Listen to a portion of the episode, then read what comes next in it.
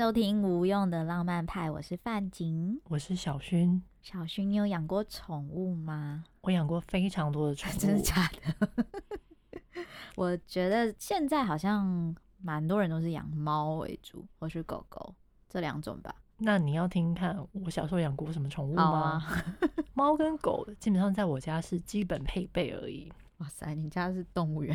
因为我家是三合院，嗯，所以小时候家里其实是很适合有宠物的。但对我来讲，那个不算是宠物，因为三合院养动物，比如养狗，它还是有防御的功能。所以从小在我家呢，狗是基本配备，功能性的，嗯，它看门。但因为小时候你小朋友嘛，所以我们家有养过兔子，鸟也有。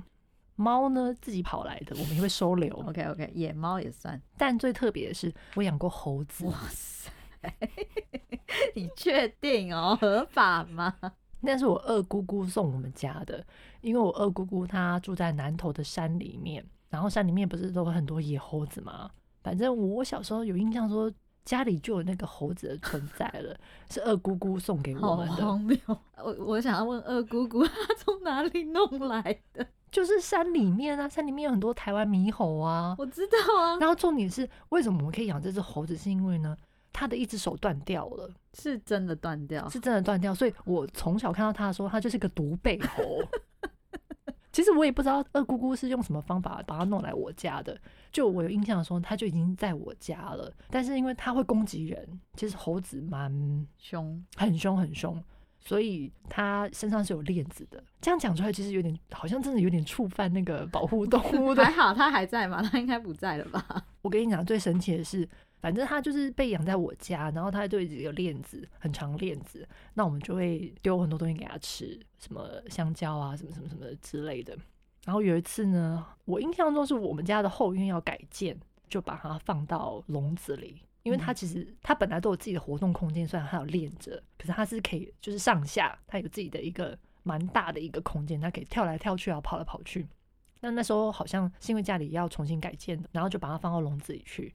因为它之前被链住的时候呢，它其实不太喜欢鸟我们，它会自己跑来跑去，就我们只能丢东西给它吃，然后它接。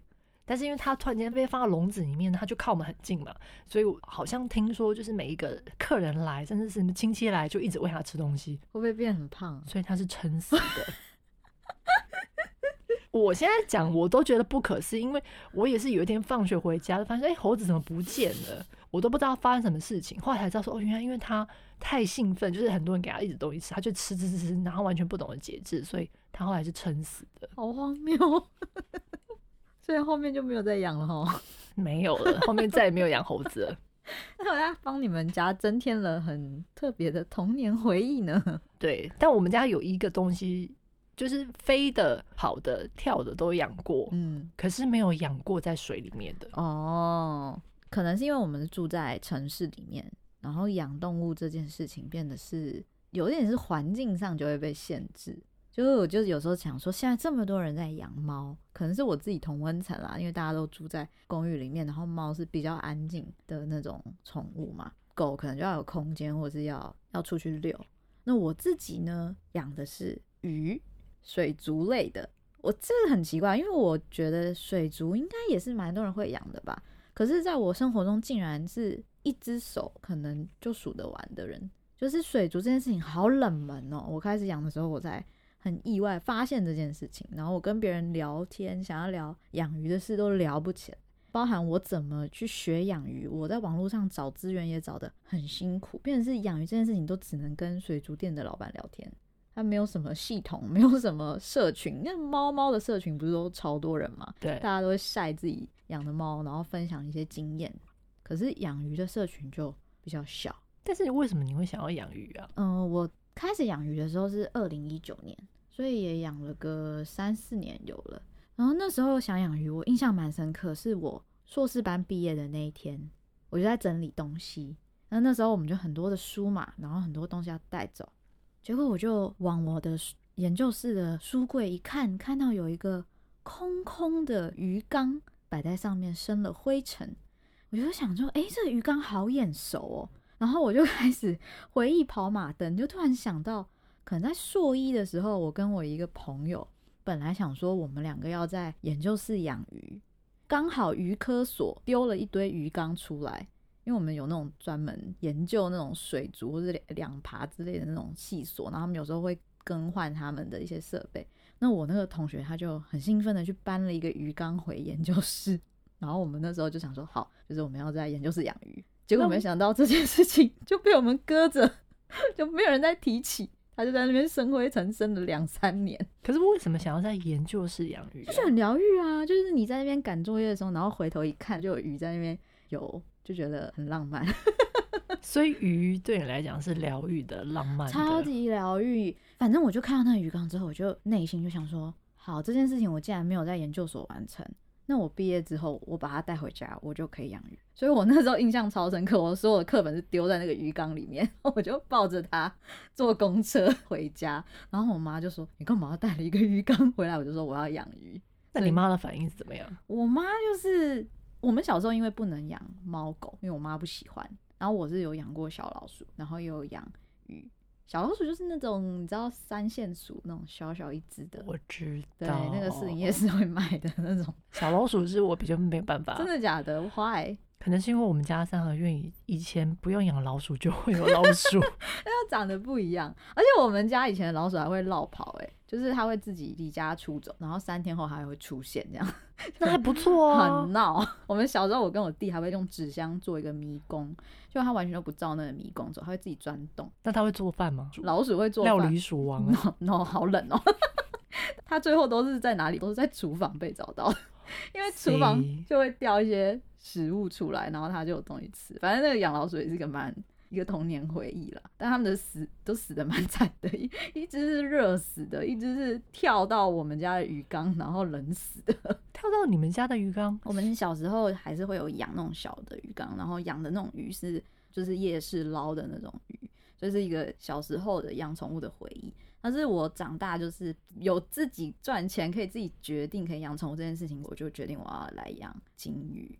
嗯，就是从这个鱼缸开始。一开始本来那个想法只是想要养鱼就好了，那我就开始去做很多的研究，就是想说养鱼这件事情不要不要把人家弄死嘛，因为很多人就说啊，不管你就养，然后反正它死你就知道这样是错的，我就觉得这样有点残忍，所以我就开始去做很多功课，然后在这个过程中也顺便研究一下，说我可以养什么鱼。反正网络上因为找不到什么养鱼的资源，我觉得对我来讲就是不是很完整。真的吗？嗯，网络哎，Google 也没有，都是那种可能那种匹克帮那种文章，你知道吗？可是你又会觉得看起来好像不太靠谱。后来我的方式是直接去水族馆跟老板聊天，因为他们都很厉害，看过各种就是杀手级的主人，或是他们就经手很多鱼，所以他们都很了解。呃，养鱼是怎么一回事？等一下，什么叫做杀手级？就是很多人就把鱼弄死这样。哦，对，所以后来因为我爬文，就是很多人都建议说，你就是直接去跟水族店的老板聊天呢，他就会告诉你，可能你的呃生活习惯是怎么样的状态，你会适合养什么鱼。因为这也蛮有趣，就是每一种鱼它的特性是不太一样，有些是比较脆弱嘛，所以很容易死掉。像我当时选金鱼。嗯、呃，有一个很大原因是因为我觉得它很可爱，金鱼的外形呢，胖胖的，对我来讲很像小猪，肥肥的小猪。嗯，然后另外一点是它比较好养，就是比较不容易挂，哦、就算是一个入门型的鱼种哦、嗯。所以我其实本来参考过很多鱼，可能这个鱼不错，可是这种外形上我没有那么喜欢，或者说哎、欸、这个鱼很好，可是很容易死掉，或者说它要比较好的设备跟环境。那我养鱼其实过程中，我自己觉得就是收获很多。我就是养养鱼这件事情，我学到了很多 人生哲理。可是养鱼听起来不就很简单吗？就把它放到水里面就好了。听起来是这样，对不对？可是你知道养鱼最花钱跟最费工是在准备那些设备跟环境，因为鱼超便宜的。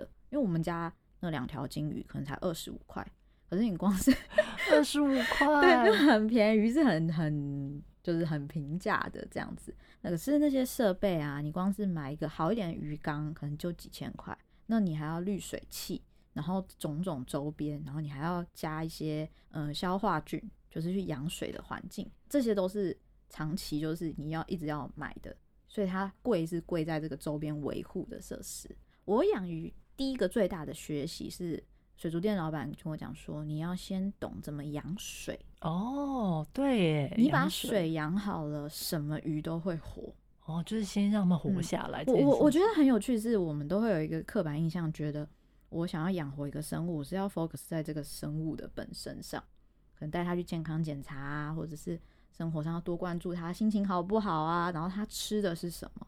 可是我觉得养鱼是有一种跳脱的感觉，是哎。我其实反而不是关注这个鱼本身，是你有没有把它的环境顾好。当然动物也是啊，我相信一个很好的给猫猫狗狗住的那个环境如果好的话，它们自然也会很健康。可是养水这件事情，就对当时我来讲有点跳脱我对养宠物这件事情的想象。然后我就觉得说，好，养水是怎么一回事？我就再仔细研究，发现哦，原来不同的鱼种其实它有适合不同水的酸碱度。金鱼它是比较适合碱性一点的水。那你要养水，你就是要把这个水质固起来。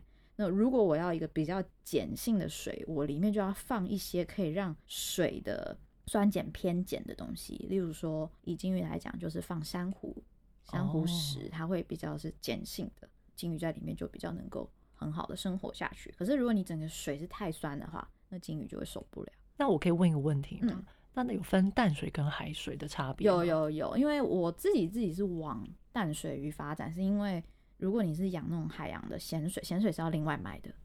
对我来讲，所以海水是要另外买的。对对对，不是说你加盐就会变海水。那请问一下，Nemo 是海水鱼？海水海水鱼，所以你看到其实鱼缸有分两种，一种是淡水的鱼缸，一种是海水鱼缸。海水鱼缸是很贵的，里面的水你就是要自己去买，然后要固定去换。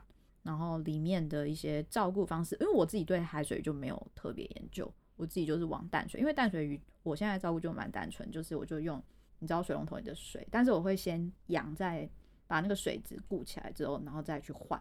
可是如果我今天是海水鱼的话，我就变成是我要长期又是去买海水来照顾。所以如果大家在外面餐厅有看到很厉害的海水鱼的缸，就是要超级敬佩老板，你知道。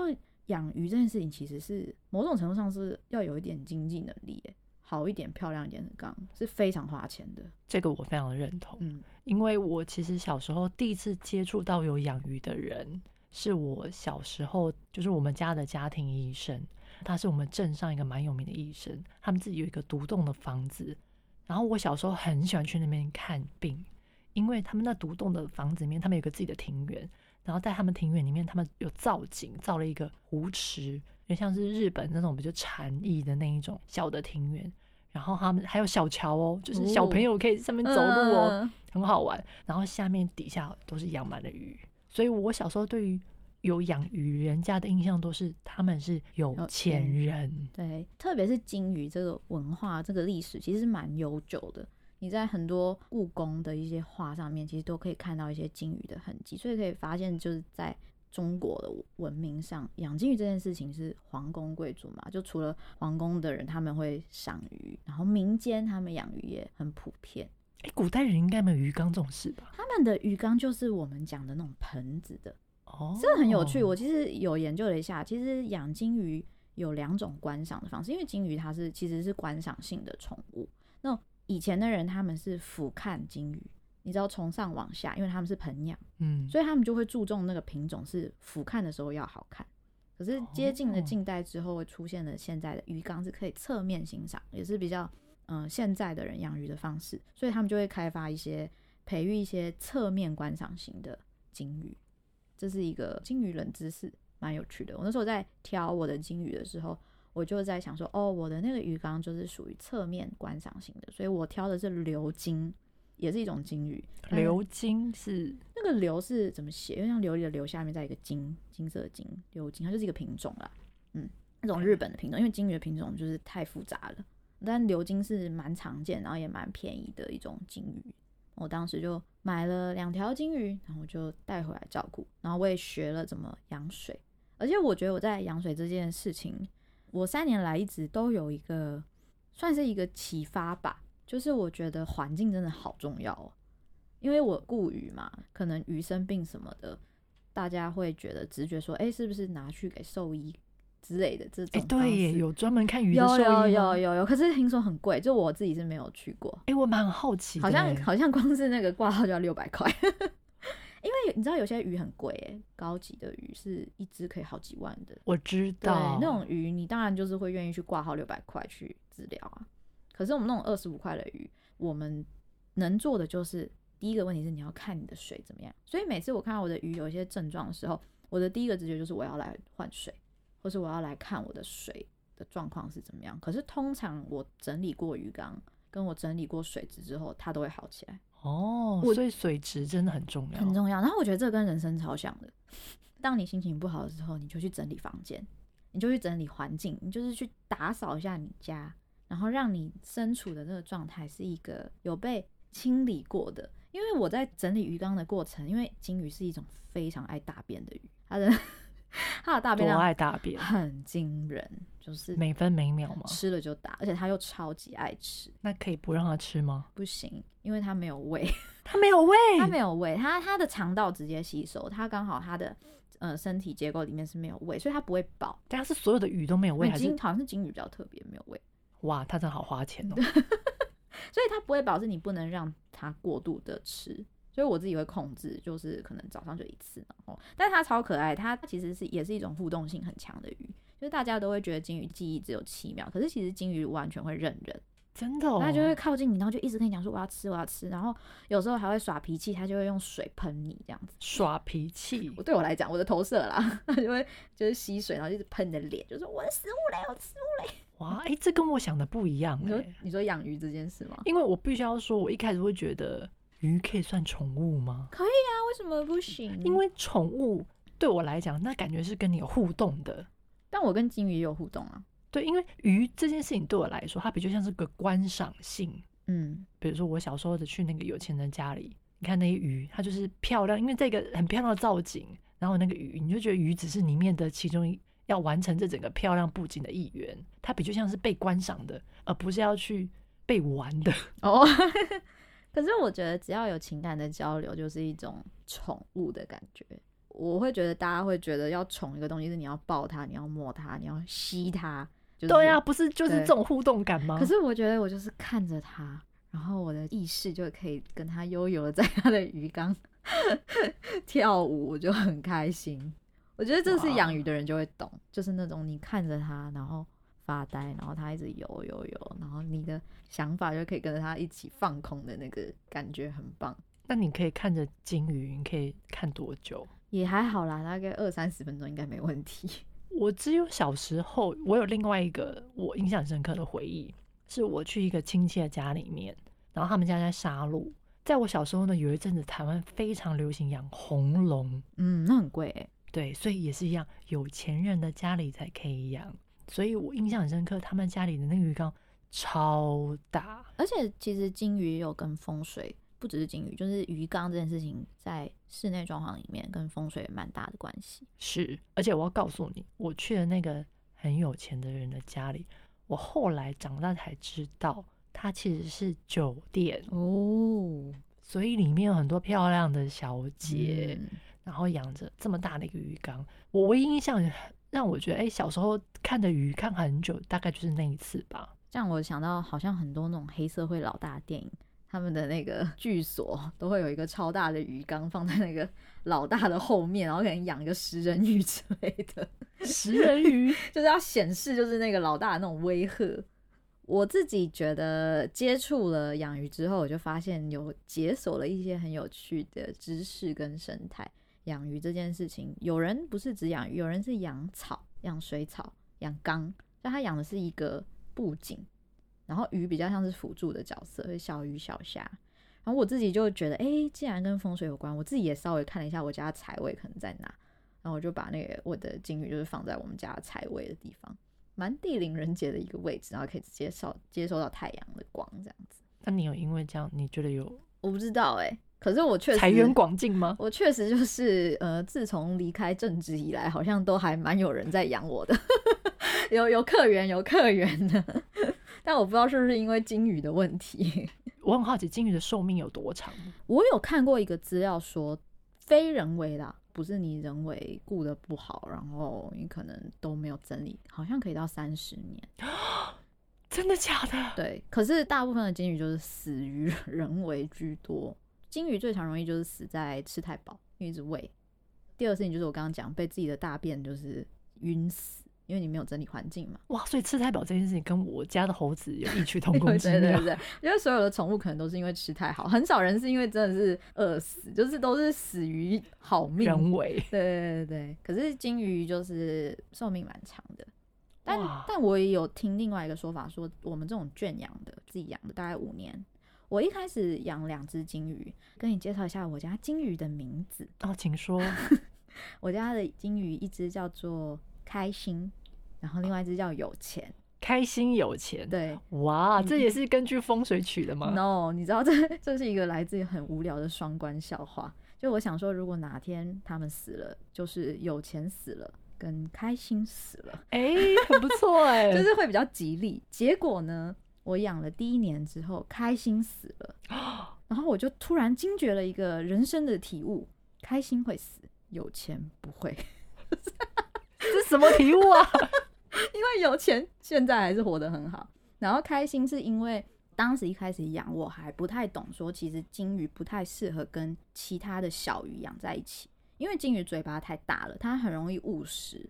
它会吃掉别人吗？不一定会吃掉别人，可是如果这只小鱼它因为某种原因死掉了，它会去吞它的尸体。所以我觉得开心会死，是因为有一阵子我突然发现它肚子变得非常非常的大。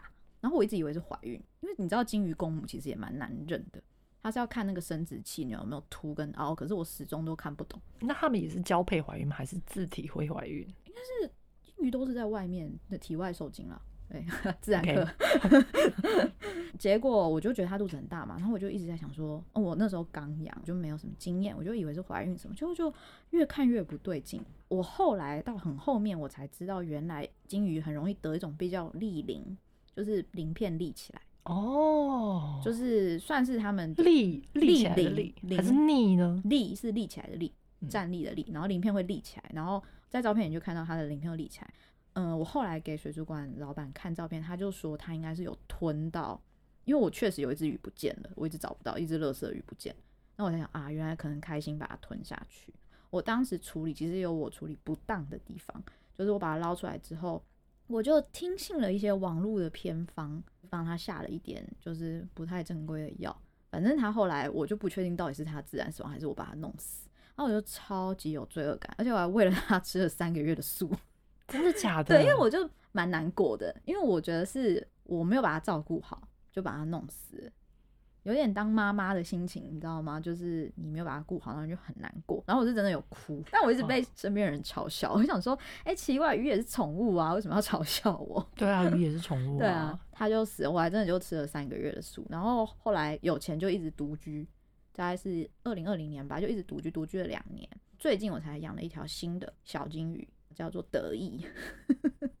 得意有钱得意，有钱得意，不错吧？那请问一下，有钱可以接受得意吗？其实我后来才知道，金鱼是群居动物。哎，其实群养对他们来讲会比较好一点。哦，所以它这两年都很寂寞咯。对，我就会想说，有一阵子有看到有钱是一直趴在鱼缸的底，但是我也没有想太多，只是突然有一天就突然觉得，哎，好像可以再养一只。对，因为我的缸没有很大，就是四十五公分，其实已经算蛮大，就是以一只金鱼来讲。我顺便宣导一个观念，好了，就是大家看到金鱼的时候，都会有个投射，觉得它要养在一个小小的缸子里，你知道吗？像那个 Pinocchio 里面不是都会有小金鱼，然后养在一个小小的缸。可是其实那个对金鱼是一个非常非常不好的事情。我在说，我们如果今天养一个宠物，无论是鱼或是动物，你可以去同理一下，如果今天那是你，你会想住在那样的环境吗？嗯，有道理。嗯，因为如果是尼莫，我也不想要住在那。对啊，就是那么小的空间。既然你已经养了它，就是尽量给它好一点的环境嘛。那对我来讲是，嗯、呃，我的家最大就只能放四十五公分的鱼缸，所以我就会考虑那个密度。对我来讲，那个鱼缸两到三只是 OK 的。可是因为有钱到后期长得非常大，就是金鱼是会因为环境的大小而决定它的大小，所以它现在是个有钱胖子。你在水族馆如果看到那种跟手掌一样大的那种金鱼啊，它其实是因为它都养在鱼温里面。因为还有非常非常大的环境可以长到这么这么肥，然后它养的很肥之后才被就是业者捞起来，然后送到那个水族馆去贩售。那请问这样子对它的健康是有影响的吗？你说养在小地方吗？呃，关于金鱼变胖这件事情，他们有这个的疑虑吗？我我觉得好，应该是还好。但是我觉得给他一个太小的空间，我觉得对他的心情是会有影响的。哦，就是当他的体型变大了，他也需要一个更大的环境。所以变成是有钱长大之后，我就会觉得说，哦，好像又不能再放到太多鱼进去。所以有钱到后期其实都是自己一个人。那是因为这两年我觉得好像可以养一个小伴，然后就跟他一起住这样子。他们看起来相处也蛮愉快的。目前有钱跟得意他们认识多久了？应该还不到半年，嗯，但是相处都挺好的。那得意的状况呢？我觉得他也很好，而且得意刚来的时候超可爱，他可能才不知道三公分而已哦、喔。可是有钱大概我觉得应该有六七公分，他他超大，真的很肥。然后我妈都说，这就是跟它的主人一样，就是吃的太好太健康了。我觉得我们家有因为有钱这件事情，我觉得有比较多生命力诶，因为养鱼你养的是鱼缸是活水，所以水永远都是在。搅动的声音，然后就觉得，嗯、呃，你在你家，就算客厅完全都没有人，你还是会觉得有一个生命在那边滚动。然后我自己是有一个不知道，就是一个很微妙的习惯，就是我回家第一件事，晚上嘛，我一定会开鱼的灯，我会想要我的客厅即便没有人，但还是亮的，或是我的金鱼是在一个亮的环境。然后睡前就是我就会关灯，但如果忘记的话，其实我们家人也会出来关这样子。所以就是有一点是我们家没人，可是那个金鱼的那盏灯永远都是亮的，气氛蛮好的。因为你想象那个光线是从水透出来，我觉得对于居家的氛围上蛮舒适的。难怪室内装修那么喜欢用用鱼缸这件事情来布置。确实啊，因为鱼它尤其是金鱼，它看起来也是漂亮的。对，观赏来讲的话。所以其实我知道，在日本他们其实蛮喜欢养金鱼的，因为他们就是漂亮。对，金鱼真的很美。我记得我刚养金鱼的时候，我有逼小勋跟我去那个基隆的那个海参馆去看一档金鱼的展览，然后他很喜欢，我很喜欢，因为我一直很喜欢全川石花的摄影作品。嗯，不知道你知不知道这个？我知道，对，他其实就是拍金鱼有名的。他就是个日本人，然后日本就很爱拍金鱼嘛，然后他把金鱼拍的非常的富丽堂皇，根本就是神仙下凡，你知道像仙女那样。所以在日本，他们其实也有隐喻金鱼就是漂亮的女人哦。但我自己看他的作品，我的诠释是因为他拍很多艺人嘛，然后我觉得他选择金鱼这个角色是有一个悲剧性在诶。哦，怎么说？嗯、呃，我觉得其实艺人也好，明星也好。都是一种迎合大众喜好所塑造出来的商品。是金鱼，其实它从最早的品种去发展到现在，它其实也是一直在迎合不同时代的人的喜好、喜欢的样子去调整它的品相。所以我觉得它在这一点是有一点悲剧性存在，有一种淡淡的悲伤。就是因为他是被迎合，他他没有他自主的权利，是这样说吗？嗯，对，而且他的存在也很奇妙。有些人会觉得养鱼很残忍，就说你把它放在这样的空间，就是限缩它的活动嘛。然后养狗养猫的时候，哦，流浪动物你把它带回来，可能有一个政治正确性在。可是养鱼你又不是从外面捞回来嘛？你要去买，对，你要去买，然后就会觉得这整个生态就是，反正就是会有一个东西觉得说，哎、欸，你这样养是限制生命。可是跳脱一个点是，它的出现其实就是一个为人类而服务的存在。就是我前面讲，它其实很早历史，它的出现就是为了要服务人类在美感上啊，或者是疗愈上的存在。那这个存在就很奇妙啊。那我们到底要怎么看待？我前一阵子有听一个节目的分享吧，好像是那个你知道大宝吗？通灵我知道，我知道，分多奇，分多奇的大宝。然后里面他就有聊生命这件事情。嗯，我们吃肉嘛，我们吃猪肉、牛肉，那这个生命出现，你把它吃掉了，那是不是觉得怪怪的，还是觉得它很可怜？可是他的诠释是，每一个生命来到你的生活中，都是有一个使命存在。那他完成这个使命，他就会离开，那个是他这一生的课题，所以我们可以很平等的看待。所以我就会觉得说，金鱼它来到了这个我的生命好了，或是任何喜欢金鱼、养金鱼人的生命中，那它的存在是要疗愈我。那我觉得我会想要用平等的方式去对待它。嗯，它来我家，让我的生活多了很多的小乐趣跟快乐。那我也希望可以用我的能力去给他一个比较平等、快乐的环境。所以当时为什么开心死了，我会真的哭得很惨，就是因为我觉得对我来讲，它不是一个就是随随便便二十五块的生命、欸，哎，就是 我真的是很 value 它，可是就是一直被嘲笑。他们就说啊，范景就为了一条鱼，然后还吃素三个月，然后一直哭这样子。我妈也是在笑我，因为我还叫我妈去抓药，你知道吗？因为我有看到网络上抓中药吗？对对对对，就是网络上有一个偏方说，可能放这些中药到水里面，就是对鱼的一些治疗有一些帮助。但我跟大家说，其实你只要下粗盐就好了，这是一个最简单快速的方式。小薰，你自己会想养鱼吗？我对于鱼还好诶，可是我很喜欢去逛水族馆。嗯，但我说的水水族馆不是不是房间那种小的，而是像是比如说水海参馆、海参馆那一种。对。然后我还记得我在疫情之前，我去了一趟日本，然后去日本的墨田，他们那边有一个很大的。我有去过，你有去过？嗯、哇，对，专程去那边就是我想要去看鱼，因为确实我觉得鱼也是很疗愈的事情。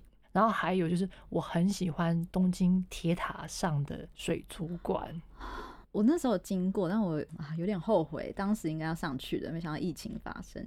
那个水族馆的，其实我是小时候看日剧的时候呢，它其实是一个日剧，算是一个蛮经典的约会场景吧。就谈恋爱的时候，你都会去那边约会啊，然后透过那个鱼缸，然后两个人男女对望。就是那种敬畏的转换，它其实充满了一种迷幻，对暧昧。然后，然后你记不记得里奥纳多有一部很有名的电影？他以前有个那个《罗密欧与朱丽叶》。嗯，我记得有一幕就是罗密欧跟朱丽叶相遇的场景，也是透过鱼缸，所以那个鱼水它也代表一种情欲的流动，所以拍起来真的是会让你内心也充满了那个情欲的流动，被剥被撩的那个感觉。你知道，我觉得我自己跟鱼的缘分蛮有趣的，是我是一个没有办法种植物的人，就我天生带火，就是命格上面火很多。所以狂养宠物之前还要先看一下自己的命格吗？欸，我，我觉得好像可以看一下，因为我就是火太多，所以我养水蛮刚好的，它可以让我的心很平静。哎，我爱笑到岔气的人。所以你是看东方的命格喽，就是简单的啊，就是金木水火土啊。因为我就一直植物都养不活，像我我老妈就是怎么样都会火。可是植物也需要水耶，你知道吗？可能火比较恐怖吧。而且在风水里面，植物代表的是阴哦，它不是阳哦。哦，我是因为我妹很喜欢养植物，然后我有一阵子必须要帮她浇水，我才知道说植物要常常浇水。她照顾的方式又是另外一种，那环境也是蛮重要的。嗯还有就是在五行里面，在风水里面呢，其实并没有这么鼓励大家在房子里面养植物。我们家超多植物，因为植物它是阴，因为它是晚上，白天土怎么？嗯，反正 anyway 就是它不是会排气不一样吗？所以其实养植物在风水里面呢，它也是要看格局的。原来，但我养植物又很烂嘛，就我就觉得说，哎、欸，感觉养水养鱼还蛮……哎、欸，因为我觉得我算养鱼之路算是虽然开心，真的死了。可是其实后面都很顺利，嗯，包含我就是因为开心死了，所以我对于有钱的健康是更关注的，就是每天真的就是会定时要看一下他的状况。当然，我觉得，嗯，很多人都会问说什么叫做最正确的养鱼的方式，这一点我也蛮有心得的。我自己觉得养鱼只有通则，但是没有绝对。因为很多人都会提供一些方法，例如说你的水一定要养到什么程度，甚至有人就会拿那种酸碱的那个测试的纸，就是放下去，然后你要变什么颜色你才可以养。可是我觉得这个都没有绝对，因为我自己在养鱼过程，我觉得它是因应你的性格去调整一种你跟鱼之间最好的平衡。那请问鱼有性格吗？你这样子互动过程里面，我觉得，我觉得有个性。而我我有跟水族店老板聊过这个话题，我说，老板，你觉得鱼有性格吗？他说绝对有，每一只鱼的个性都是独一无二的。而且我觉得鱼跟主人也是在培养一种默契，但这个默契的想象比较不是我们眼睛可以看到，就是说你跟狗之间的默契，你可能可以叫它耍个花招什么，因为鱼也不会甩你。我自己在整理鱼缸的时候，它会知道我要来整理鱼缸了，它会知道自己要。可以躲去哪里？我觉得他会给我这种感觉的，包含我前期我比较不懂的时候，我会比较频繁的去整理，因为我有放底沙。你知道光金鱼的鱼缸要不要放底沙这件事情就众说纷纭，因为有一派是觉得不要有沙子，因为它会附着大便。可是有另一派是觉得要有沙子，是因为大便可以某种程度的去养对于这个环境有益的一些菌种。很有趣的是，我发现呢、其实所谓好的水，不是我们想象的那种非常干净的水，是多少要有一点脏污。我们自己觉得大便那种脏污，可是对自然的环境来说，其实它是一个好的肥料，好的培养菌种的一个方式。我自己就会投射，我就很爱投射我的人生，你知道吗？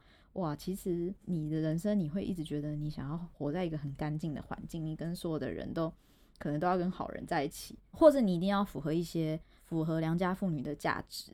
我就觉得哇，其实不是诶、欸，其实有时候你也可以跟一些。普世觉得有一点坏的、有点脏的东西在一起，可是那就是可以造就你，你成为在这个地方生存的一个方法。就是我自己整理鱼缸或是在养鱼的时候，就会想一些无谓 boy 的，可是就很疗愈。不过确实，科学家不是有讲，其实，在完全生活在无菌底下，不见得是一件好事情，你反而会没有抵抗力。没错，所以这件事也是我在养鱼的过程中学到的。还有一个蛮妙的点。嗯，你眼睛看这个鱼缸，你觉得它干净、很透明嘛？可是你都没有想过，其实鱼都是在里面尿尿跟大便，就是那种乍看你是透明的水，可是其实你活在自己的 屎尿中。我觉得这也蛮像人生的，就是别人看你是好像很干净，然后很自在，可是他不知道你其实沉浸在这样子的一个混乱的环境里。然后我觉得金鱼就是给我很多这样子的体悟。刚刚讲到他跟我的默契嘛，那我自己在换水的时候，他就会知道哦，妈妈要来换水了，所以他就会游游游到比较底的地方，然后哇，你是有钱妈妈，我是有钱的妈妈，得意又有钱的妈妈，你不觉得我这名字其实取得挺好的？很好，取得超好。对，嗯，就是会跟他有一个很奇妙的默契，所以我就会。开始找到哦，我跟他的关系，因为一开始你可能两三周你要整理一次鱼缸，其实很累耶，因为鱼缸很重，然后我要搬到厕所，然后再搬水桶，就是很劳动的那个过程。渐渐的，我找到了我跟有钱的平衡之后，我觉得那个关系就很行云流水，嗯，然后我们就这样子一起长大，而且他又刚好是在我刚进社会的时候，平行的跟我。生长，所以我觉得他会是真的是我出社会，然后遇到很多不开心的事情时候最大的那种心灵支柱的力量。我不需要真的摸他，因为有些人下班他就吸猫，然后觉得很疗愈。但我跟他是一种情感的投射的交流。你觉得你没有默契就对了。对，我觉得我是了解他，因为我觉得他的个性给我的感觉是比较凶的一只鱼。他凶归凶，可是他也不太不会主动招惹人。你这样让我突然间想到《西游记》里面有个篇章，哎，想要跟你分享，好好就是在《西游记》里面呢、啊，反正就是孙悟空跟唐三藏他们不是就是在取经的过程一直碰到很多的妖精吗？然后有一个篇章呢是他们碰到一个金鱼变成的妖精啊，有这一段哦，有。然后最妙的是这个金鱼它原本是观世音菩萨养的金鱼，什么？它是在观世音菩萨。我有点忘了大概的回忆啊，反正 anyway 就是观世音菩萨他自己有个鱼池，嗯，然后有养金鱼，他是每天因为听着观世音菩萨在那边念经啊佛法，所以他修炼成精，然后他就自己逃脱了，因为他想要去体验，他想要自由，他不想要再被关在这个小池子里了，所以他就是逃脱了，然后变成妖精，然后到一个叫通天河的地方。哦然后遇到了唐僧，那当然遇到唐僧就想要吃唐僧嘛，因为吃了唐僧之后，你的道行可以更高。但是我觉得这个篇章最有趣的是后来，因为他们就一打那个金鱼就打不过嘛，被，金鱼法律很，你看你的猴子是不是输了？哎，听我讲完。但是孙悟空很聪明，孙悟空后来就知道他的来历之后呢，就好。搞半天，原来他是观世音菩萨养的，那当然就要找主人来把那个虫收妖收妖啊，把自己的金鱼收回去啊。然后这段章节就是说，当孙悟空要去跟观世音菩萨讲这件事情的时候呢，观世音菩萨就非常的慌张，坏，因为因为他没想到他的金鱼在他的眼皮底下的金鱼居然变成了一个妖，就是妖精，而且还逃脱了，然后在人世间害人。所以那个章节是很难得，观世音菩萨被形容的那个样子是慌，是慌乱的然后甚至他的衣着都有点有点像是说，可能刚从家里穿好出来，匆匆忙忙就出门，嗯，对，然后就他就跟着孙悟空，然后去那个把这个收妖，把这个金鱼收回家，嗯，然后这个篇章是今天要聊这个，我觉得哎、欸，突然间回忆想到这件事情。所以，我你刚刚在讲到那个主人跟金鱼之间的关系，我也觉得很妙。哎，但跟大家讲一个很妙，其实我自己跟观世音菩萨蛮有缘分的。什么这样也可以看透啊？你你这样讲，因为我不是乱开玩笑，是我小时候的第一个佛珠都是就是观世音菩萨。然后我只要抽跟佛有关的卡，我都会抽到观世音。就很奇妙，就跟他的缘分。嗯，那我也要说，我们我跟观世音菩萨也很有缘，真的、哦，因为我们家是有佛堂的哦。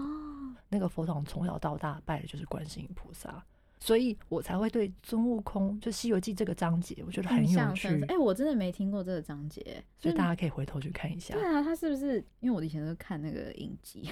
没有演到，或者什么蜘蛛精啊，这种牛魔王之类的，他可能没到金鱼精这样子。不过这样也可以翻转，所以其实金鱼是有灵性的。无论是什么宠物，应该多少都有灵性吧。但我不知道为什么金鱼的，因为大家真的去研究金鱼的历史，它真的是跟人类的生活很有渊源呢。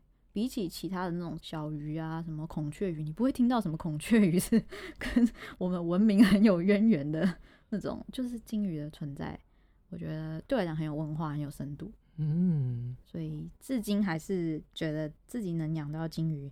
蛮开心的，而且选了金鱼。当然，你就选了金鱼之后，变成是嗯，也不太适合再跟它混养其他的鱼种。所以，就我就还蛮 devoted 在金鱼这件事情上。那你会想要养更多吗？更大？我是现在有个梦想，说如果以后我家很大，我真的会想要养，就是比较大的金鱼，然后很多的鱼这样子。可是因为照顾，其实真的蛮辛苦的。嗯，但我真的是很享受，就是去 整理我那，我觉得那边有点像一个神坛呢。对我来讲，就是一个。因为像佛堂，你知道吗？那你要不要考虑以后开始放佛经给他们听？而且而且重点是佛堂就在那个鱼缸的正对面，就我家一个小佛堂，所以 它会不会有一天幻化成 金鱼精吗？对，有钱的金鱼精吗？对。而且我突然想到一个冷笑话，因为我我真的在这只鱼上面获得好多快乐哦。前一阵子不是地震嘛，然后地震发生的第一件事情，我都是冲出去抱住我的鱼缸，我怕油钱掉出来。哎、欸，这很励志哎，这很感人哎！有钱不要掉出来。主人跟宠物的感情，这对啊。哎、欸，我觉得我逃难第一件事，搞不好就是拿个水桶啊，把它捞出来。很 care 我的金鱼，我妈就有时候就会说，出远门都会关心金鱼有没有吃饭。老娘都没有吃饭，都没有问问金鱼有没有吃饭。金鱼很可爱哦，它因为很爱吃嘛。然后我出远门，如果家里没有人的话，我其实是会放那个水草，因为它会吃水草。然后我就有时候我就会买个三盆水草，我就丢进去，我就不喂它吃东西。然后回来还会把水草吃光，因为真的是太爱吃了，什么都可以吃，非常推荐大家可以。我觉得如果你想要养金鱼的话，真的是你要先确保家里给它一个好的环境，你再去养。因为我自己开始接触金鱼之后，我终于有找到一些社群了，就是养金鱼的一些资源。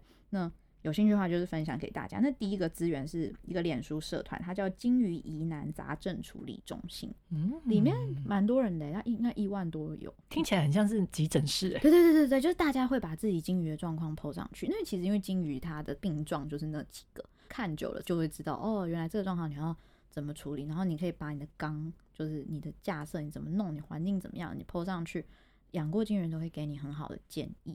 我自己看到，我觉得最大的问题就是环境不好。例如说，很多人他想养金鱼，可是例如说他房间可能根本就没有窗户，他就把那个金鱼摆在桌子前面，然后一盏灯这样照着，然后又小小的，然后金鱼也就很尴尬，左两步就撞到墙，右两步又撞到墙。还有一个点哦，因为金鱼它是横向的游，所以你的缸最好是横的缸，不是直的缸，因为它不喜欢上上下下，所以有直的有的、嗯、就漂亮啊。哦，oh, 很多人就是因为觉得那个缸的形状漂亮，然后就去买了那个缸，但是没有考虑那个鱼的特性。然后包含金鱼，其实它是一个偏外表脆弱的，就是它的皮很容易被化开，所以你的鱼缸里面也不能放太尖锐的东西。你知道有一种金鱼是泡泡眼吗？就是它的眼睛旁边有个超大的那个泡泡袋子，那个就超容易破掉。所以你不能放太尖锐的，就是让它容易受伤。我觉得养金鱼有蛮多小美嘎的啦，有兴趣的话，我觉得可以上鲸鱼疑难杂症处理中心，可以先看看一些失败的案例，对，检讨一下你家到底适不适合养鲸鱼。然后第二个推荐的平台，我自己很喜欢是，嗯、呃，有一个 YouTuber 叫做仓鼠人，然后他们有拍两支从零开始的系列，都在讲鲸鱼，就介绍鲸鱼的历史啊，介绍鲸鱼的物种，它的。嗯，很多的造型，就是说最前面有提到，它是俯瞰观赏，是侧面观赏的。然后它的整个脉络，我觉得是，如果你是金鱼爱好者的话，你应该会很喜欢。那接下来两个是我私心很喜欢的，一个叫阿月金鱼，它是一个台湾培育金鱼很热血的一个大叔，在屏东。我一直很想去观赏他的鱼纹，然后他就一直有在推广金鱼的这个环境给大家。所以它有一个很大的鱼塭哦。嗯，在屏东。哇，嗯，他其实会不定时的去开放鱼文给大家看，那大家可以 FB 就搜寻阿月金鱼，就可以看到他平常的分享。那最后一个我觉得蛮酷的，叫做三奇爱鱼会，三奇就是三一二三三奇怪奇，然后爱鱼会，其实它是来自一个日本的金鱼比赛，嗯，然后台湾自己有自己的一个小小的分部。哎、欸，你知道香港有金鱼街吗？我知道，对，那是很有名的，就是有那个文化，然后包含日本。他们养金鱼也蛮多人在养。啊，我还有去朝圣过那个金鱼咖啡厅，嗯，就是金鱼这件事情在国外来讲相对频繁，那台湾就是没有那么多人在养，所以这方面的资讯真的就比较少。可是我真的觉得金鱼很美，我我喜欢它的美是因为它很亲民，可是它又很美，可是它又很脆弱，就好奇怪，就是很很多矛盾的存在，可是。就它的存在很美好，我就觉得，我就觉得哇，我人生就是遇到了金鱼，嗯，好像有不同层次的升华跟提升。大家应该要看那个小薰的表情就很困惑，想说一条金鱼就是 把那个范景弄得好像 遇到了什么。因为呢，这突然间让我想到一个有点更远的小时候的回忆。好，请说。因为我小时候曾经在我的舅舅的房间里找到一本。很漂亮的 A 书哦，我小时候还不懂，它里面就是打扮成古装的女生，okay, 然后都非常的漂亮，古典美人，古典美人，有点像是胡因梦那样的感觉。嗯，可是他们穿的是有点裸露的，OK，比如说什么肚兜啦，嗯嗯嗯，然后或者是可能会露个长腿啊。但小时候不知道，那小时候不 cosplay cosplay 的，小时候不知道那个叫 A 书，小时候只是觉得，哎、欸，怎么舅舅房间里面有这样的书？然后里面女生很漂亮，然后印象深刻是它里面有一张照片是金鱼跟那些美女在一起，嗯、跟古典美女在很搭，很搭，超搭。可是那些美女因为她们穿的很，你知道，sexy，很 sexy，嗯，对，所以金鱼对我来讲，它都有带那种妖气的感觉。哦、你的连接，哎，你的连接跟别人很不一样哎。然后加上又读了，你知道小时候那个刚刚《西游记》那个故事，所以 sorry 啦，sorry，真的，哎，我可以理解你为什么没有办法接受金鱼了。